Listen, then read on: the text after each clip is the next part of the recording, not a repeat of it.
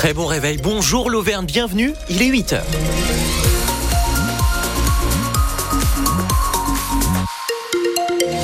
C'est France Bleu Pays d'Auvergne et Juliette Michneau de retour pour vos infos. Le soleil est sur la région aujourd'hui et ne va pas nous lâcher de sitôt jusqu'au moins en fin de semaine avec des maximales aujourd'hui de 10 à 18 degrés cet après-midi. Encore beaucoup de douceur. Point complet sur la route comme pour le ciel en fin de journal. Juliette au cœur de l'actu ce matin avec euh, cette question. Qu'est-ce qui pourra calmer la colère des agriculteurs? Le Premier ministre a eu beau promettre hier de nouvelles mesures pour protéger la production française de la concurrence déloyale. Les manifestants puis mois ont continué leurs actions, notamment contre la DDT, la direction départementale des territoires à Clermont, son portail soudé puis recouvert de cendres. Et ce n'est pas fini. Nicolas Chattard, bonjour. Bonjour. À la tête des jeunes agriculteurs du Puy-de-Dôme, après les bâtiments publics en lien avec les, administrations qui contrôlent les fermes, euh, votre cible, que ce soit hier soir ou ce matin, là, c'est la grande distribution, c'est ça? Oui, tout à fait. On étend sur la grande distribution, puisqu'aujourd'hui, on veut souligner le fait que c'est eux qui ont le marché. 90% des produits agricoles sont vendus dans les grandes surfaces, et c'est eux qui fixent nos prix aujourd'hui. Donc ça veut dire du lisier sur la façade de, Cora à hier soir, une action ce matin aussi? Une action ce matin, effectivement, une action hier. Euh, alors du lisier, surtout euh, simplement bloquer les accès aux grandes surfaces. Euh, ils nous empêchent de vivre dignement. Je vois pas pourquoi on n'arriverait pas à les bloquer eux aussi. Euh, tous les agriculteurs euh, étaient partants. Ils jouent pas le jeu au niveau local, donc c'était euh, les premiers sur la liste. voilà, et nous continuerons petit à petit. Donc les premiers sur la liste c'était Cora hier. Ce matin, c'est Géant Casino au Brésil. Vous, vous avez des échanges quand même avec ces grands distributeurs? Des échanges directs, non. Euh, nous nous fixons sur euh, ce qui a été réalisé jusqu'à présent en échange euh, locaux sur en échange locaux avec les agriculteurs. Alors le, blocus de Paris aussi est annoncé pour cet après-midi. Là pour vous c'est le sixième jour de blocage. On voit mal la sortie de crise là tout de suite. Hein Effectivement c'est long.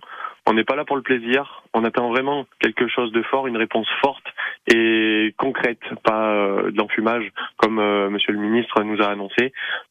On veut de l'avenir pour l'agriculture et aucune parole euh, n'a été prononcée pour de l'avenir. Euh, un chèque encore pour le bio, ce n'est pas suffisant.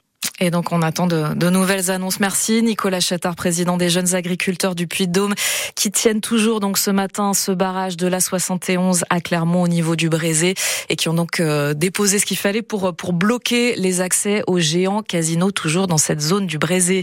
Dans le Cantal, les manifestants entament leur septième jour de blocage de la 75 à Saint-Flour.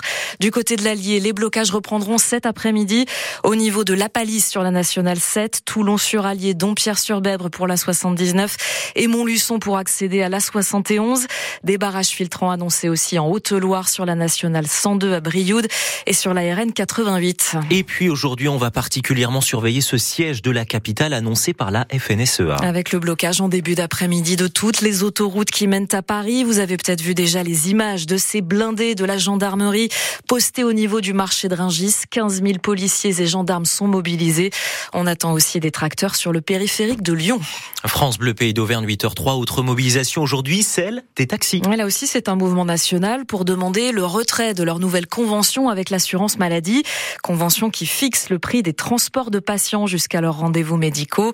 À Clermont, les taxis puis mois ont prévu une opération escargot ce matin entre le Brézé et le siège de la CPAM où ils doivent être reçus cet après-midi par la direction. Enfin, une grève également chez les profs du lycée Mondori de Thiers. Ils s'inquiètent de la baisse annoncée des heures d'enseignement accordées à l'état établissement pour la prochaine rentrée. Selon eux, ça va entraîner la fermeture de deux classes alors que les effectifs prévus sont stables.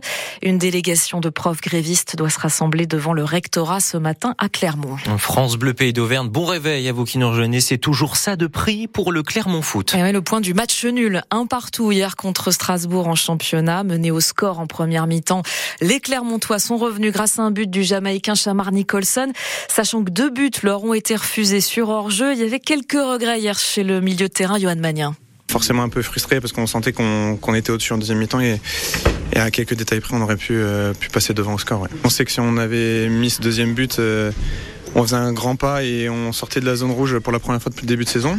Après voilà, il y a eu beaucoup de matchs nuls il me semble et les défaites de Lyon, Metz euh, nous permettent de reprendre un point sur ces deux équipes. Donc, euh, faut voir le positif comme ça. On, grignote petit à petit et voilà, maintenant, il faut, faut, retrouver la victoire le, plus vite possible. Voilà, le Clermont Foot qui grignote des points, mais reste avant-dernier de Ligue 1, avant un déplacement à Lille la semaine prochaine. Et puis, la joie des handballeurs français qui s'affiche ce matin en une du journal L'équipe avec ce titre encore et encore avec le or en lettres Puisque oui, les Bleus sont champions d'Europe pour la quatrième fois et ça après une finale au suspense étouffant hein, contre les Danois. Score final 33-31 au bout des prolongations. Et voilà qui est un très bon signe à moins de six mois des Jeux Olympiques de Paris.